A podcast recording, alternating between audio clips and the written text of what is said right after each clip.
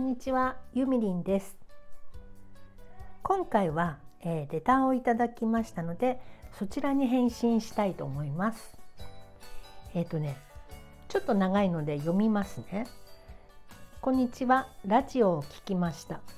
夢は出てくる内容をキーワードにすると心の中にあるものが見えてきます。これあれですね、きっとあの寝ぼけ配信朝の目覚めでゴニョゴニョ言ってる寝ぼけ配信についてですね。宗教誘われる友達嫌だな。身近にいる人に対して不信感不満を持っているか誰かに悩みを言いたいけど言えてない。人との関係や仕事でいい方向に持っていきたいのにどうしていいんだろう。助けてほしいなということかなと思います。というメッセージでした。ありがとうございますえっとねこれあのこの夢の話なんですけどこれはちょっと思い当たることがあってちょっと前にあのこのねまるまる心理教に入信していた方とお話ししたんです。であのいろんなお話聞いたんですけど今はも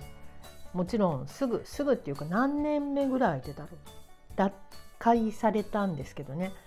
その時のお話がもしかしたらすごい心に残ってたのかもしれない。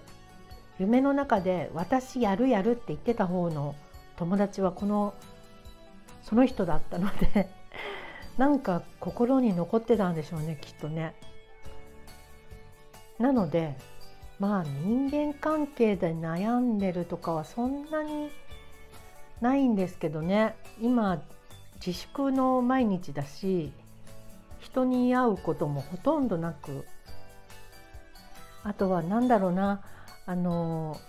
無理やり体験会に連れて行かれたみたいな夢だったので無理やりとかこう束縛されるみたいなこうそういうのが好きじゃないんですよね。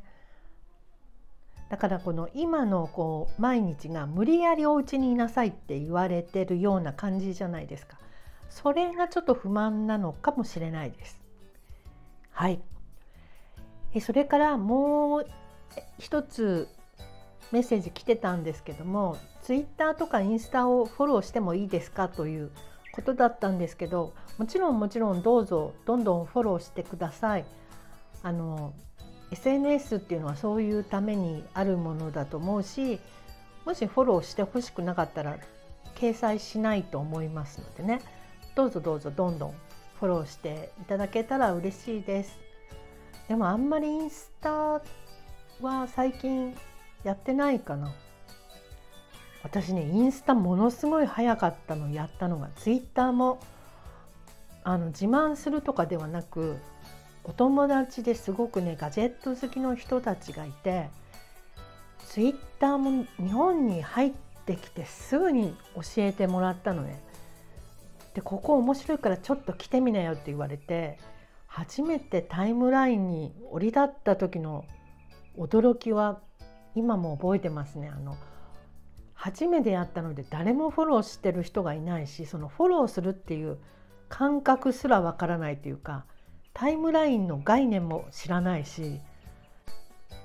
初めてのものは刺激的で面白いですよねっていうことをなんだか思い出しました。ということで今日は、えーレターの返信をさせていただきました。ありがとうございます。